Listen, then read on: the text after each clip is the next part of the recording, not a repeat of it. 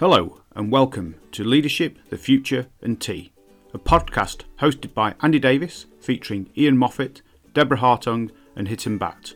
A podcast for people who are passionate about making a difference at work. Welcome, everybody, to Leadership, the Future, and Tea podcast um, with Andy Davis, Hiten Bat, and Deborah, and unfortunately not Ian Moffat, but he's here in spirit. So, uh, welcome, everybody. How are you doing? Very well, Andy. How are you? Oh, good, thanks. Yep. Deborah, you with us? Great. Thanks, Andy. Yes, I'm fantastic.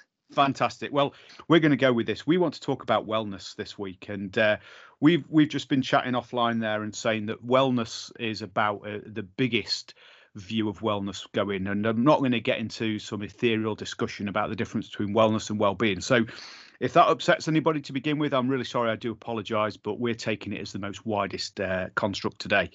Uh, we can have various different debates about what wellness means to people, uh, and uh, my my favourite actually is is probably from one of the great resources I'm going to talk about later, from Cary Cooper, which is looking at things like uh, psychological wellness, fiscal wellness, mm. societal, and psychological. And that psychological wellness is actually mm. the bit that really stands out, and that's probably the bit at work that we we talk about more than anything, where we focus on. Mm.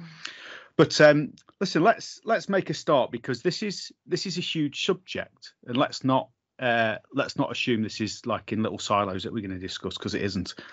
Hiten, can you start us off and just let's have a chat about what is meant by wellness and why should leaders invest in this?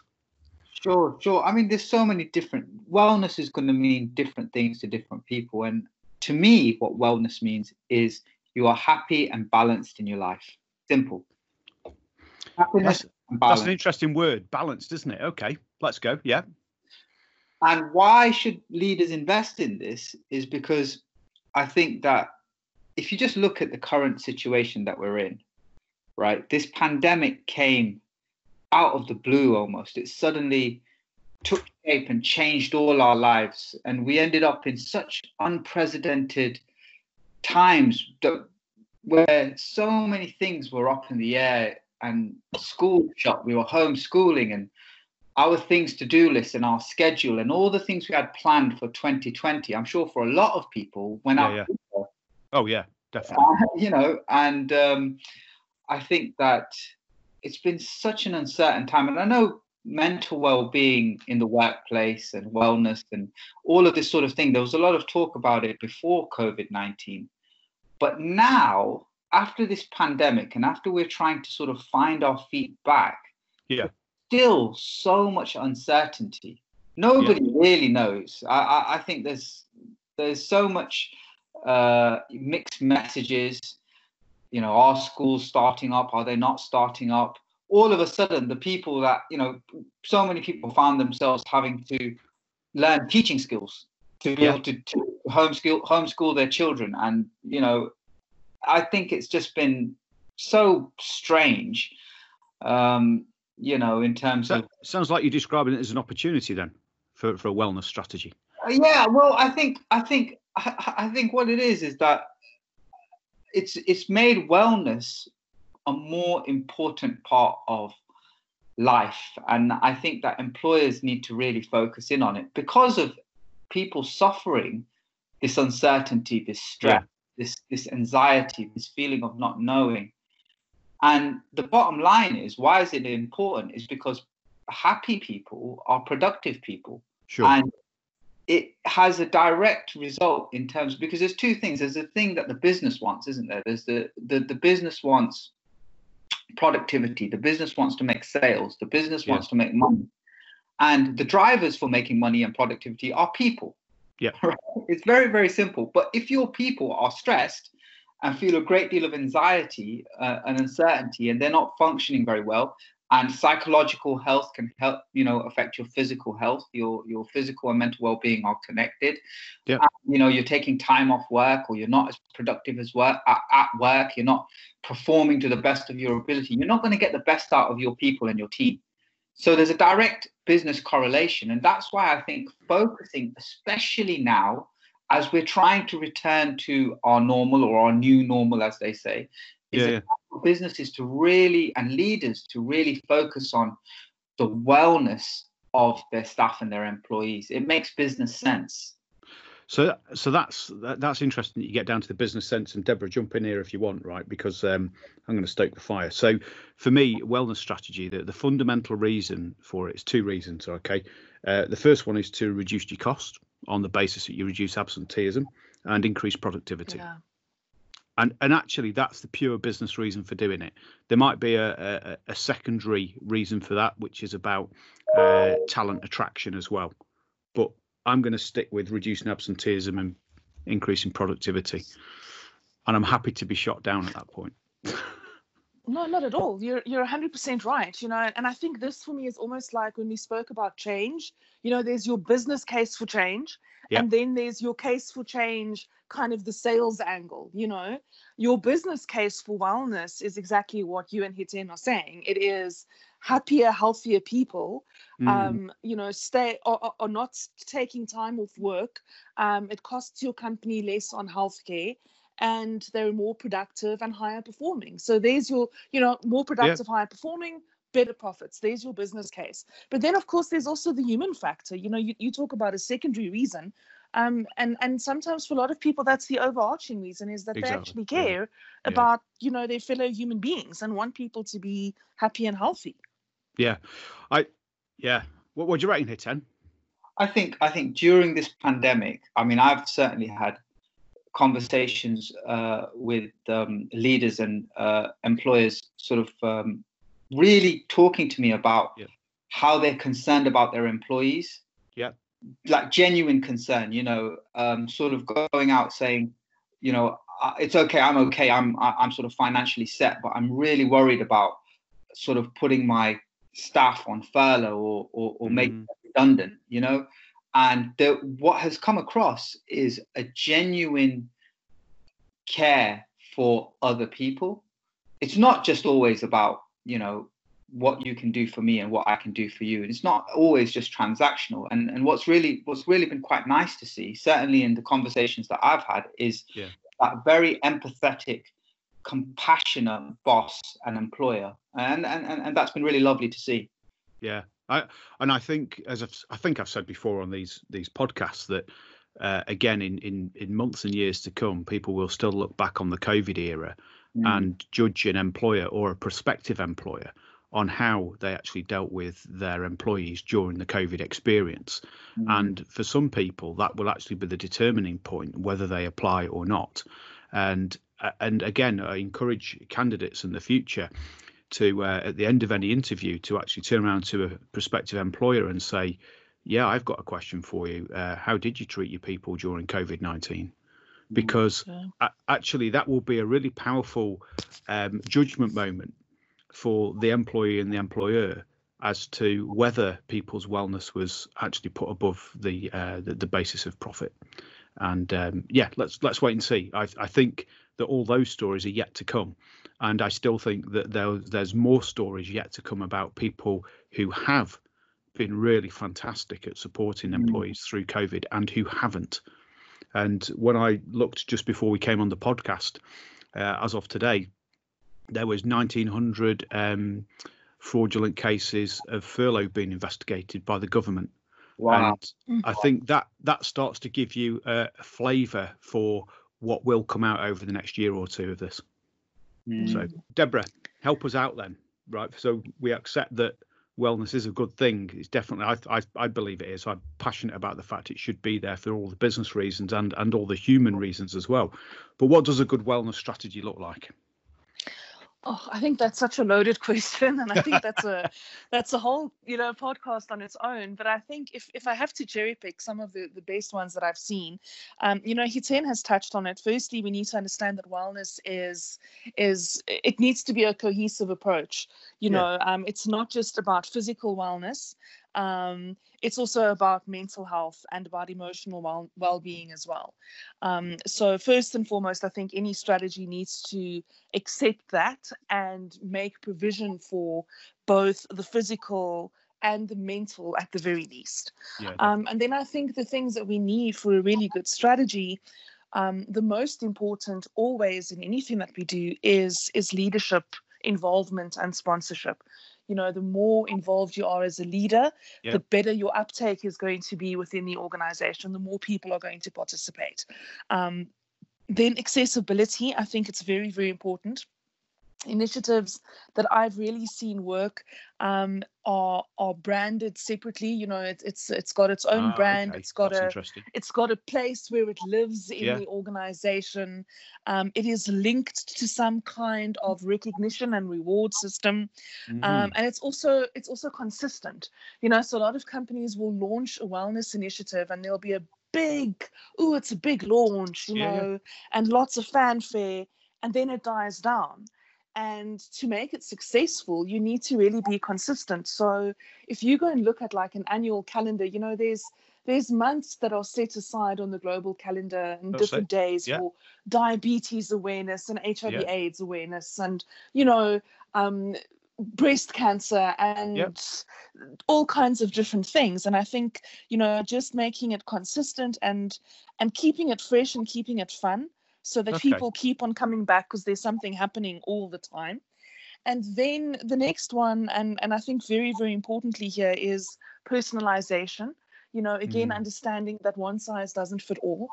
So Yeah. just because you've made a gym available for me, you know, Mm. on the top floor in our offices, um, doesn't mean that I'm going to use it That's and right. doesn't mean that you can now sit back and say oh you've got a you've got a wellness program you know or because there's a toll free number that i can that i can call for the employee assistance program you can Mm. sit back and say you have a wellness program you know so Yeah. it's really about personalization and and that's why it's also important for your wellness program to have a brand and to live somewhere um, and that's one of the things that i really love about people first as a system Yeah. is that we can do that and we can say you know um, the people who are into crossfit they've got a whole separate it's almost a, a, a subculture that That's right. Yeah, they've got their own compared community. to Yeah. people yes compared to people who are into yoga and you know and then i found that just making it making wellness easier for people so Mm. having like champions almost like we do for change you know Yeah. Yeah. um, having champions throughout the workplace who are consistently encouraging people to take breaks making sure that there's water everywhere yeah. yeah. um, having having walking routes you know if you've got a cafeteria or a canteen or you're um, subsidizing meals make sure that the default options are healthier Got it. I'm um, with you. as a as opposed to the pie and chips you know Yeah, so, exactly. so those for me really work Mm. So I, I I- love I love the fact of give it its own brand. Um, and where I've seen initiatives in, in all sorts of different initiatives in, in businesses have their own brand, I think that that develops something quite quickly. Here's a question for you though, and for both of you, who owns a wellness strategy within a business though? I think I think leadership has a massive, massive part to play in um, the well, uh, wellness strategy. In terms of in terms of owning it, Mm, uh, everybody does. Every, Yeah. yeah Everybody, everybody's a stakeholder in terms of uh, contributing to that to, to, to that wellness program. But just coming back to that point about um, psychological health and emotional health, because yes, you can have a gym and you can have bananas and apples in the canteen, and you know you can have a treadmill at X Y Z, and that's your physical Yeah, And- yeah, body. But what really causes stress, what really causes anxiety for people, is how they're managed yeah. uh, what really causes people to actually take time off work uh, with a stress related illness is basically they've been overworked or they've been they've got a poor boss they've got Yeah. a, they've got they've, they've, Yeah. they've, they've just not got a very compassionate empathetic boss and or manager and i think at this particular period of time with, with us all trying to adjust and get Mm, some sort of normality. We've been through so much.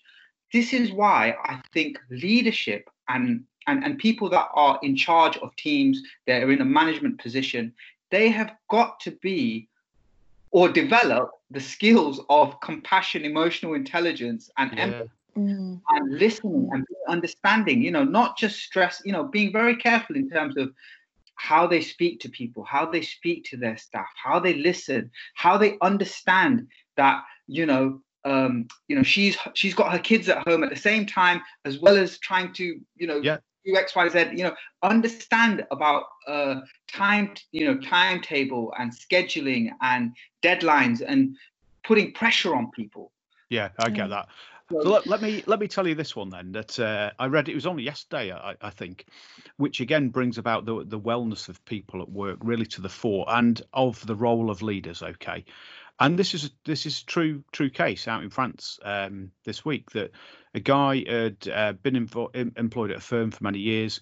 Uh, the firm, through you know, you know, just normal sort of ebbs and flows of businesses, had lost a major contract and where he, he was uh, the manager of a busy department before, he was now effectively the manager of nothing, and he was he was just reduced to doing menial tasks. And mm. for, for this guy, it, it, just started the spiral of depression and, and, and, other issues. And long story short, he'd, he'd ended up obviously uh, leaving the company and taking them to court. And eventually, he, he won his case, and, and he, he won his case not on the not on the event of burnout, but actually on the opposite of of boredom. Of, honestly, I, I, saw that post. I think I yeah. saw the post this morning on that. I, yeah, and it's bore out. Yeah. Bore out. That's what it's called. Bore out. The fact that yeah. he, you know, that that is what had actually driven him out of his job. And if you think about it, that that the the resultant of that pressure, right? Mm-hmm. Okay, and whether it's over overwork or underwork, that it's still a pressure actually mm. resulted in in uh, the depression for him. So so again, that the, the ownership is is really key. And uh, and on this one, it's really difficult for leaders. I think that uh, where you want to lead a wellness strategy, you've got to pick a, a champion. Normally, that's what you you know, you mm. you I Hiten Ian would all say, right, Deborah? We'd all say that pick a champion and you know, you know make make somebody the the kind of go to person, the, the, the example of it and everything. Mm. And um, and on this one, I, I I worked with a company some years ago where they introduced a wholesale wellness strategy, um, and it was for, for, many thousands of people. And the leader of that company, by his own admission, um, he was a smoker, he was a drinker. He, he, probably would also say that he wasn't in the best of physical health. And when he sat with his leadership team, he said, "It can't be me." Right? Yeah. he, he said, it, "It can't be me. It's all no. of us. We're all in it." Right? every one of us can actually sit mm. around this table as a leadership team and contribute to the fact that this this wellness strategy needs to work. Mm-hmm. And I mm. thought that's just again refreshing and honest. And n- no matter how much personal pain he went through to say those words and the self reflection it needed, I just thought, you know what, that's that's pretty good going yeah. yeah. what's um what's interesting for me you know and i think all of us agree on this and and again this is a separate topic and a, and a whole separate episode is the importance of of mental health awareness yeah and the fact that we need to start talking about this and we need to start doing more about it but yeah, i think yeah. there's a little bit of a concern that we've all got and and uh, you know andy i don't know if you maybe want to take this one but around privacy concerns and discrimination you know there's still such a I don't know. There, there, there's there's all of this negativity attached to yeah. mental health specifically. It's mm. like it's okay to come out and say you're diabetic, but it's it's still frowned upon to say that you you know suffer from depression. Yeah yeah. Um you know so in terms of the negative press that we've got and yeah. the discrimination and concerns around privacy breaches you know um how does that actually then fit with a strategy that's going to deliver benefit to the employees that really need it most and to yeah. employers? Wow. I, am going to use part of your answer that you gave earlier on right? I just warn you beforehand okay? Um because actually once you've decided that you want to do the wellness strategy in a business the next big challenge that you've got is actually how do you make it accessible which you talked about i think uh, deborah mm. as well how do, you, how do you make it such that it's not one size fits all and, and the reason i say that is that this is where the discrimination comes in straight away and what one of the really easy discrimination things is if you just turn around and say arbitrarily, right, okay, we're going to have uh, a tobacco cessation program. Mm-hmm. Well, that's great. Yeah. Mm. I've never smoked a thing in my life. okay. Yeah. So yeah, me either. So, so good. good luck yeah, to all of you. Yeah, yeah, absolutely. Yeah, go enjoy. But you know, it, it, it's of absolutely no benefit or use to me at all. Mm. And yeah. and and again, so straight away, I am cut out of that. The the the discrimination is there to begin with, but also it, it becomes more than that as to if you're doing health screening programs, for example, and you're using BMI measurements. Well, BMI yeah. has got its whole other side of critics as well. Listen, you don't need a BMI measurement to realize that I'm a big girl. Okay, you can just eyeball. Stop that. it. Stop it. But but it's true though that these these things Yeah. very very quickly actually alienate people from the wellness program that you're trying desperately to to help people out with. So so the discrimination is is, is there straight away. And and you mentioned uh, the EAP, Deborah. Okay. Yes. Now, EAP has all different strands to it, and um, one of the favourites for an EAP program is to have access to some sort of online or on on phone telephone counselling service, uh, yes. and it's kind of been the starting point why people bring in an EAP in the first place. And one of the greatest challenges with that counselling service straight away is who owns the data from it. Okay, Yeah. so actually, as an employee, what I say, where does that get back to? And I'm not talking Mhm. about the dirty detail of what I've said, but actually, whichever box it's been ticked, is it a family issue? Is it an addiction issue that I want to talk about? Mm. is it some mental health issue? Because actually, the, the business has got to be really clear with people whereabouts that kind of privacy of, of that data sits. And Yeah. One of the things that has always caused huge challenge for businesses is when people say, "Hey, listen, we've got the resources in house. We could, we, we've got counsellors. We can just do this ourselves." Well, that's even worse because now you've got people directly on your payroll rather than indirectly through a contract. Mm. And again, the uh, and and the reason why I say that's worse is it, it- the effort that you've got to go through as a business to convince your employees about their privacy is Mm. now more difficult. Mm, And Yeah. so I, I I- think Absolutely. I think this is almost a, a- an, a, an additional um, angle and dimension to psychological safety. Because, you know, for me, i- i- we, we, we talk about discrimination, and it's not just discrimination in the in the simple sense of exclusion. Yeah. It's also discrimination in the sense of um, me coming out and saying that I have, you know, I, I mean, and I'm very private about this. Um, I think this is the first time that I'm going to say this on a public forum.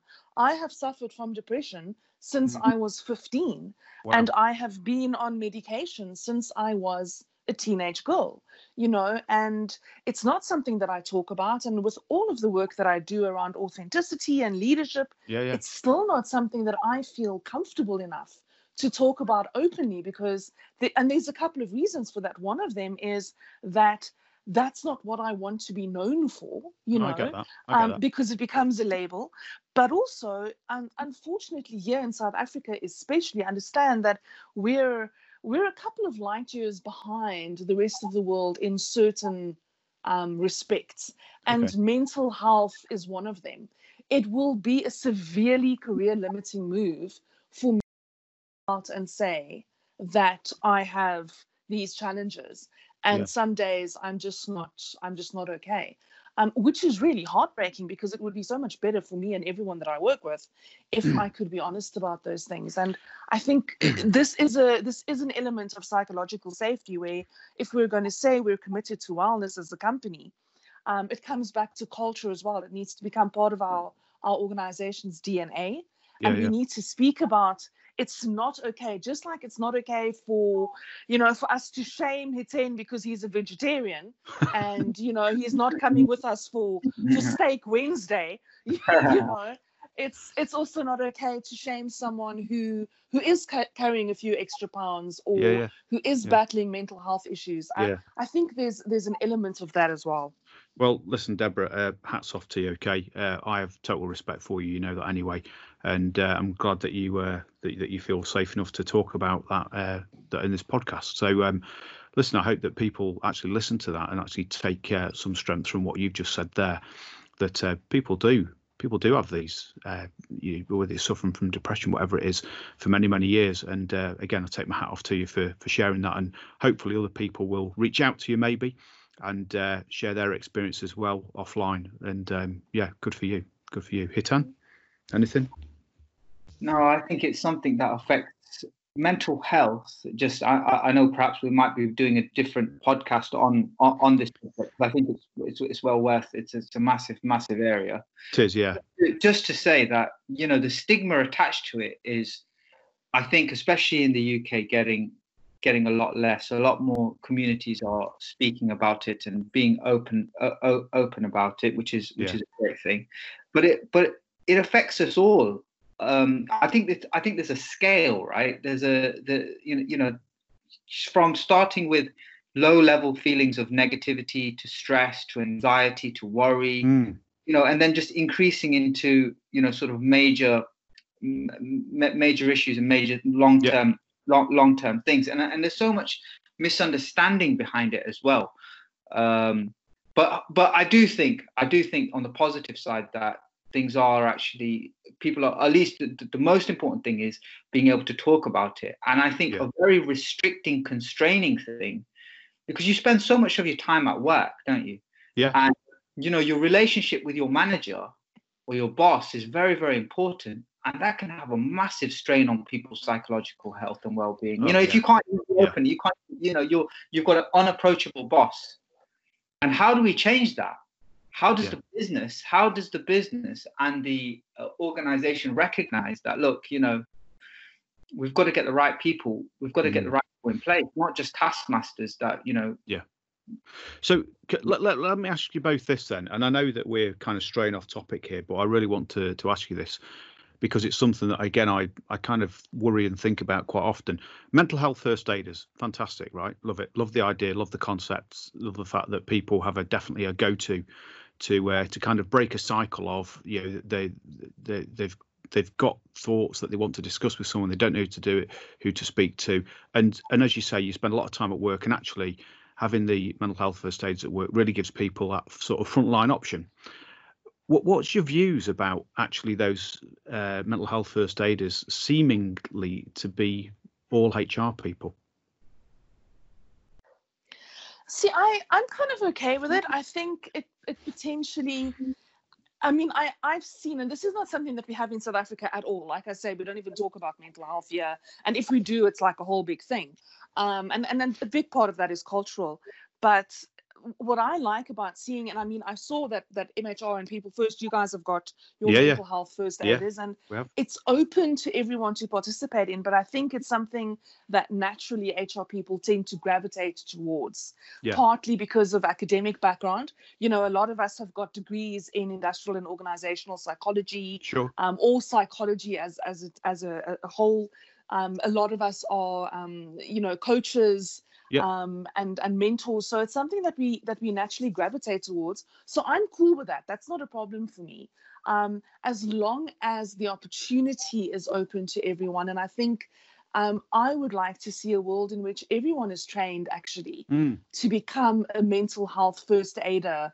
Um, that everyone has got those skills, almost like almost like peer coaching skills, you know, yeah. so that if if you're, you know, Andy, mm-hmm. not comfortable speaking to me as your HR person, but mm. Hiten is, you know, your your your best mate at work, that you can kind of open up to him and he's got some basic skills to help you, you know. Yeah, that's good. I would love yeah. to see that.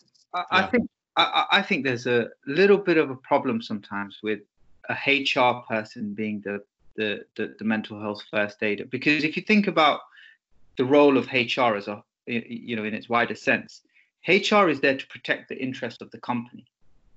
Correct. That's that's that's basically if you know it's it's it's yes care for people engagement you know all of that sort of stuff but when when the bottom line is HR is there to protect the interests of the of, of the business and it's it's it's like the point you made earlier uh, made, made earlier Andy about you know do you feel completely completely comfortable complete completely at ease opening up and speaking to this uh, person that's part of the HR function about your uh, mental well-being. I think a more powerful thing for a business to do would be to invest is to say, look, um, you know, create some options to say, you know, yeah. we've got this range of therapists, counselors, coaches that you can go to, and you have a choice, and we and, and the company will pay for you to to to to actually do that. Something something along those lines. I think that's I, powerful.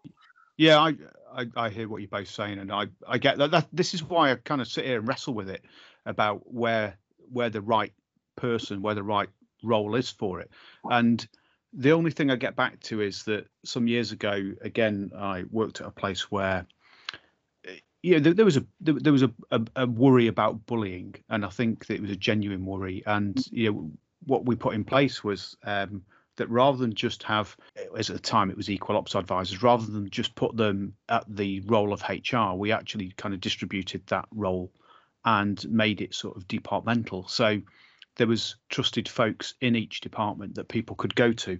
In most departments in in the business, you have kind of a, a big brother or a big sister that is you know one of the most approachable people probably been there for a long time etc just go it's a matter of picking the right people and just to give people a different option not i'm not saying it was the only option but it was just a Mm. different option than, than hr just to go and actually talk things through with. So i've seen i've seen both approaches. I think i favor the fact that having a wider pool of people to talk to. As you say uh, deborah the peer type approach i think that Yeah. that is the, the the right way to go. And i think that's what i'm describing as well. And and i think that that combined with a, a more stable professional uh, level of mhfa is, is probably the right way as well Yeah, just just have access to the resources. Correct. You know, or just Yeah. have a just have everyone aware so that your mate can say, you know, Andy, I've noticed recently that you're displaying signs of burnout.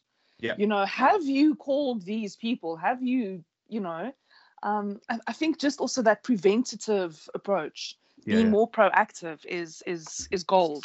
no wonderful wonderful um i have a feeling we could keep going with this um and as we keep saying i think we will do part two to this okay? Uh so let's let's pause there because i think that we've given people half an hour of stuff to actually go away and think about. And for everybody listening um please reach out to myself deborah or hiten or ian moffat as well. We we do have some experience in this, probably vast experience between us. Um, so please do reach out and come and ask your questions, and let's see if actually we can uh, we can help people out think about what they're going to do for wellness within their business. Ian, uh, what's a leader's role in a wellness strategy, please? Yeah, thanks, Andy. Um, um, well, first, you know, wellness, well-being, whatever you choose to call it, it's it's a is a huge, broad subject, as, we, as Yeah, we've yeah. already talked about, right? Yeah. Um, most emphasis, and quite rightly, um, is in the area of mental and physical well-being. Yeah. Um, uh, but, but its reach is really extensive. So what I, I kind of want to shine a bit of a light on is more about enabling individuals, teams, and organizations. Okay. Okay. Um, so I will ask, answer the question, but I just want to set a, you know a few foundations on the thought process around this. So Hmm. you know if you start focusing on on potential and you Yeah. start thinking about the realizing of that potential, you're also starting to think about the outcomes. Um, and the reason I and the reason I think that's important is because there are there is still so many industries, Hmm. so many organizations with those industries that do focus so much on the input measures. Oh, always, yeah, yeah, Yep. Yep. So that achieving a pen- potential, doing doing that in a sustainable way. You know, when you introduce the sustainable word, it makes it a little bit different. Yeah. Does require, uh, y- you know, a broad combination of factors. You know, course. around, uh, you know, around management training and the style. Uh, you, we just mentioned it, but the things that you measure do have a, a really important impact. Skills and development is really important, I think, in this mix. Supporting systems, you know, so uh, I don't Yeah. mean necessarily technology systems. I mean the organization supporting systems and you know my my favorite area all of that gets glued together through the culture and what i mean by the culture is a really practical guiding framework that says this is what how this is what we do around here and how we do it yeah. because you know you know if you're going to if you're going to focus on that well-being strategy you need to think about what are some of the cultural cues around what is acceptable what isn't acceptable okay Mm. um I- so, I was just going to jump in there and just say that I love I love the notion that, that you've raised about skills because skills is something that um, you know we, I think we have talked about the fact that managers need appropriate skills to be able to to help people to go out and identify situations, and uh, and that's a really important one for me. So it's it's great to hear that, and I get the fact that there's, there's a fine balance of three or four things that you said there knitted together with the culture. But yeah, I just wanted to highlight the skills here, and I think that's a critical one. Yeah, totally agree, mate. And you know, uh, clearly we know there's a there's an absolute uh, defined relationship between improved choices from a work-life point of view, um, you know, inclusive of physical exercise, diet, um, you know, having the space clear in your schedule to just think to recuperate, to recover. So that, that there's some great stuff from sort of sports sports psychology on on maintaining that that Oh, yeah. levels of energy, for instance. Yeah. Uh, we anyhow, we we probably haven't got the time to go into the detail. That, that's that's another podcast in itself. It is. It is there. exactly. but you know the relationship then and i use the term relationship with management and the organization is really important as well because what we're really getting into is is a lots and lots and lots of threads around how we feel about our relationship at work and how satisfied we are with that so when you when you start to look at it from that point of view mm. you know um, the two are tightly interwoven you know the mental health and well-being aspects of that and how motivated you feel and the people that you work with in the team how they feel in terms of that morale and that has a massive impact around retention reduction of absenteeism yeah. overall productivity right yeah, definitely. Um, we've we talked at length already about uh, productivity, uh, mm. but again, it's great that you highlight uh, again the the recruitment and retention, uh, and the retention being the really key factor there. You would really want to keep hold of the people you've already got.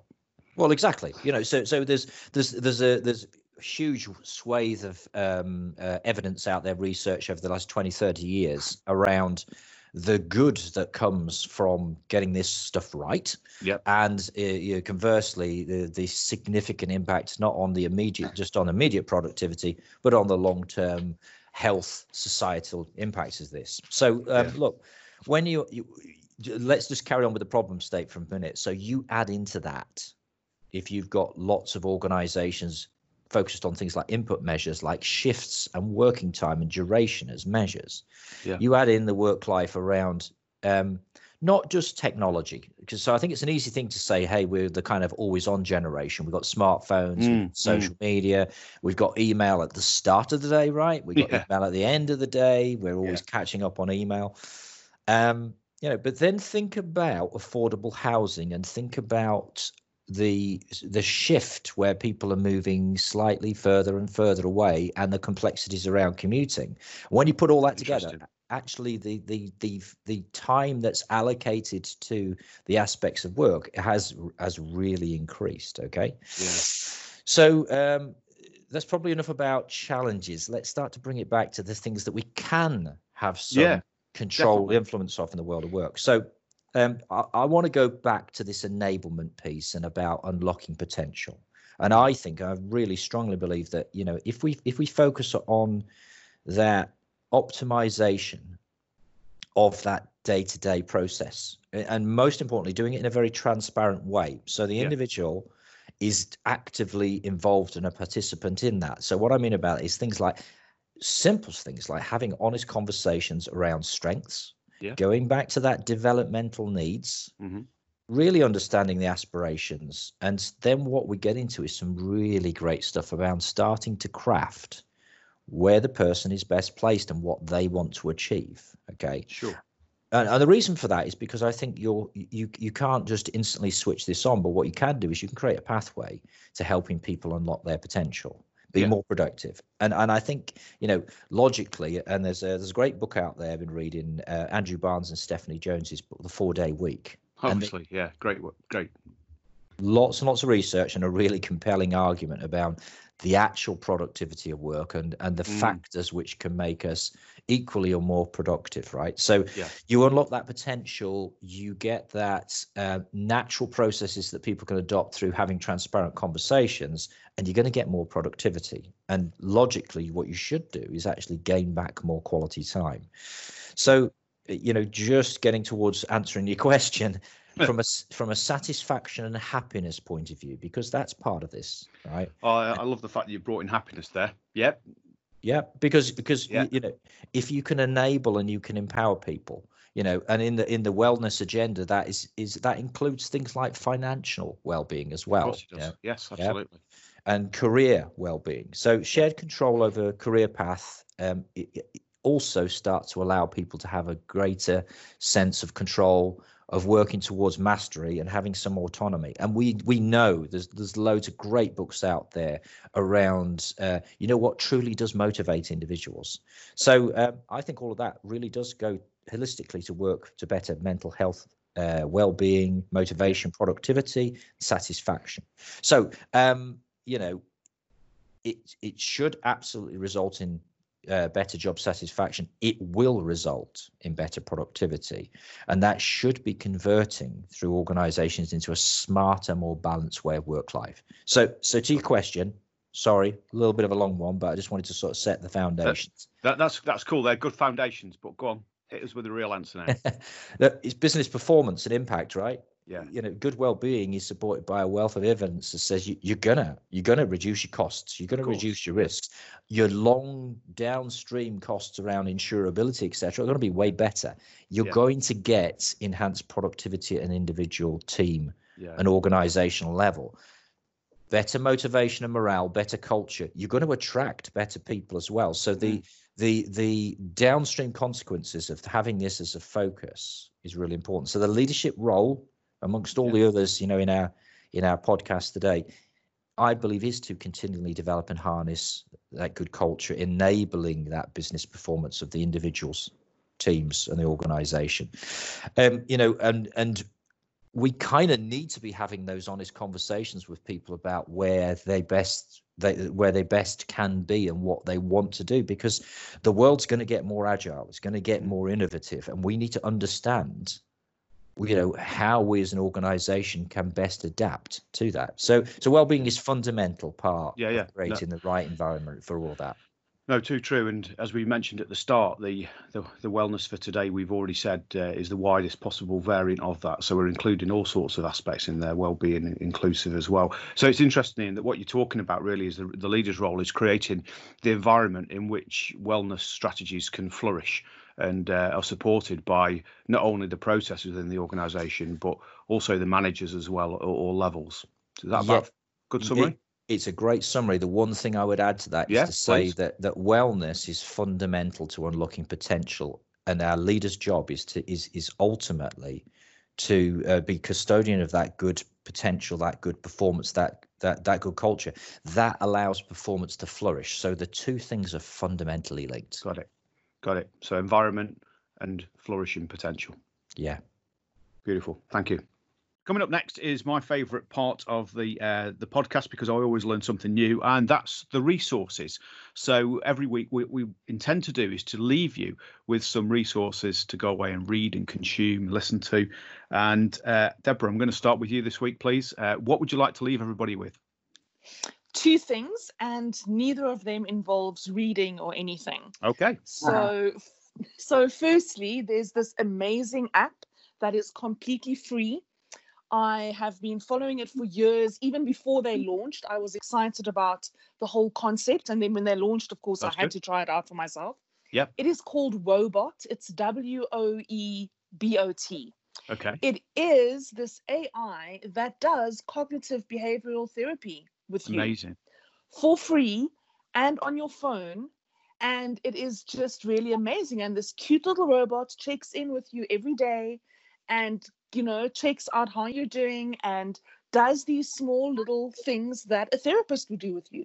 So I advise everyone, um, all of my clients, everyone, especially if you're feeling overwhelmed and anxious right now during COVID 19, Yep. um, or you think that you might need some help, but you're not sure, Woebot is amazing. And you don't have to worry about who's got your data and who in the company, you know, is, is it going to be a career limiting move? Got it. And we're going to put all the links to these in the show notes, by the way, everybody. Yes. And then the other thing that is really, really cool Yeah. is um, this amazing guy in the UK that you guys might have heard about. Um, his name is Rob Stephenson. And I'm actually busy messaging him on LinkedIn right now, like a bit of a stalker.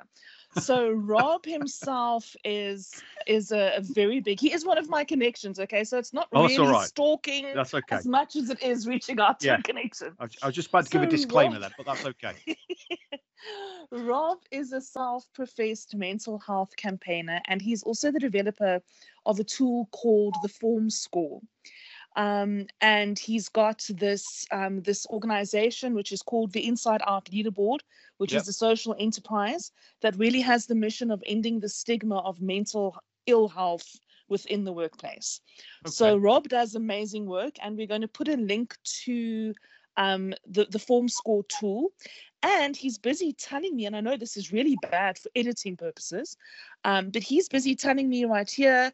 Um, so yes, he's given me a, a special link that we can share um, with all of our listeners. That's wonderful. Um, that we're going to drop in into the Well- the um, the description. we will absolutely do that. That's that's brilliant, and uh, I look forward to uh, getting familiar with Woebot and uh, seeing what it can do for me. I like the sound of it. It's So, uh, awesome. Thanks for that, Deborah. Hiten, what have you got? Brilliant. Uh, similar to similar to Deborah, I haven't got any books this time, although there's plenty of great books around uh, wellness and well-being. But um, if anybody has not tried Headspace, the app, Oh, yeah. the- the- yes. the, the, the mindfulness the mindfulness app i know there's a massive uh, sort of um, a lot a lot of talk and discussion around mindfulness and, and it's something that I, I i also teach and um, it's a very very powerful tool and mindfulness is not just sort of you know sitting cross-legged closing your eyes and going oh you know as people might think it is it's a very very practical uh, well researched um, sort of uh, way of dealing with stress and anxiety. And headspace the app uh, is a fantastic uh, for those that haven't tried it. And i think they have some free elements to it as well where you can try Yeah, some free, uh, free sessions but it can help you with your stress help you um, just get have an introduction to mindfulness um, and it's a wonderful app that i think that those of you that have not tried it should 100% try it so, so I- definitely endorse that. I know several people that use it on a daily basis, and uh, yeah, we'll we'll definitely post the link to that as well. Fantastic. Fantastic. And then and then the other thing I was going to mention, just in terms of um, wellness and and and and, and overall well well being, is for people generally to make a schedule. um, Yeah, I think the course. I, I think the biggest thing that you can do for, um, especially in these times, if you're working from home, if you are, um, you know, maybe are not as busy as uh, you would be under normal circumstances, and you know, there's a lot of uncertainty around uh, uh, uh, around things. Then the biggest thing you can do is to make a schedule, make a things to do list. You you know, have a plan for the day. Yeah. And, and- and I think that can help you tremendously. That's awesome. Uh, I love that. that. That is that is one of the most simplest things that anybody can ever be reminded to do, but actually probably the most impactful. So yeah, thanks thanks for that, Hiten. Um, I'm going to contribute a book uh, as always. I'm going to contribute uh, Wellbeing at Work uh, by Cary Cooper and Ian Hesketh. Uh, Cary Cooper is is an academic and author that I've read a load of his stuff. He appears um, every now and again on BBC Breakfast and News talking about uh, all, all sorts of items, but he he- he's just one of those people that I could listen to for hours. And uh, you know, when I read read the books, I can I can kind of still hear him saying the words. So it's a it's a great book. And the the bit that I talked about at the beginning of psychological, physical, social, sorry, societal, and physiological uh, well-being all come from that book. So I really uh, recommend that if people want to read more about that, then that's a, a really good starting point. And um, then a, a podcast. I'm going to leave, leave people with a podcast today, and of course, it's it's by Gary Turner, which um, which oh, we, all love know. Gary. We all love Gary, Yes. right? Gary's podcast is amazing. Gary's amazing, and his podcast is called Value Through Vulnerability, and I, I'd, I'd love people to go and listen to that because there's some amazing discussions on there that he has, and as an individual himself, when you actually listen to him and you know hear his story and everything, it's uh, it, it, it's inspirational. So um, there you go. So those are the two things that I'd like to leave everybody as well. Um, so that's the resources. Again, they're all going to be posted in the notes below. Uh, please do take your time, go and have a look at them. Really encourage you to uh, download some of those as well. Ian, over to you. What's your resources that you want to leave us with? Yeah, thanks, Andy. Uh, just the one this week. Um, I mentioned it earlier. Um, it's called the Four Day Week. It's by Andrew Barnes and Yep. with contribution from Stephanie Jones. Uh, you know, uh, easy to get hold of. Um, great on Audible as a downloaded, Brilliant. downloadable book as well. So, so when you've got those long commutes, uh, Yeah. you can you can get some good quality time in as well. It's it's interesting. Ian. There's uh, there's a few people that I know that have read that. Uh, there's one of my colleagues currently reading it at the moment, and uh, I know that he's he's enjoyed the read so far. Uh, so I, I feel it's another one that I'm going to end up ordering on Amazon when I'm uh, typing up the show notes and putting all the links in at the bottom. So yeah, so thanks for contributing that one. Thank you. Thank you for l- listening to Leadership, the Future and Tea uh, with myself, Andy Davis, uh, Hiten and Deborah and Ian Moffat as well. On our next episode, we're going to talk about social. And please, if you want to uh, click onto the next one on the playlist, we're going to have a bonus session, which is looking at what are the good and novel examples of wellness initiatives. So thanks everybody for listening. Thanks, Hiten and Deborah. Um, we'll speak to you guys uh, next week. Thank you. Thank you. That's all, folks. Please subscribe through Google Podcast to keep up to date with our future episodes. Bye for now.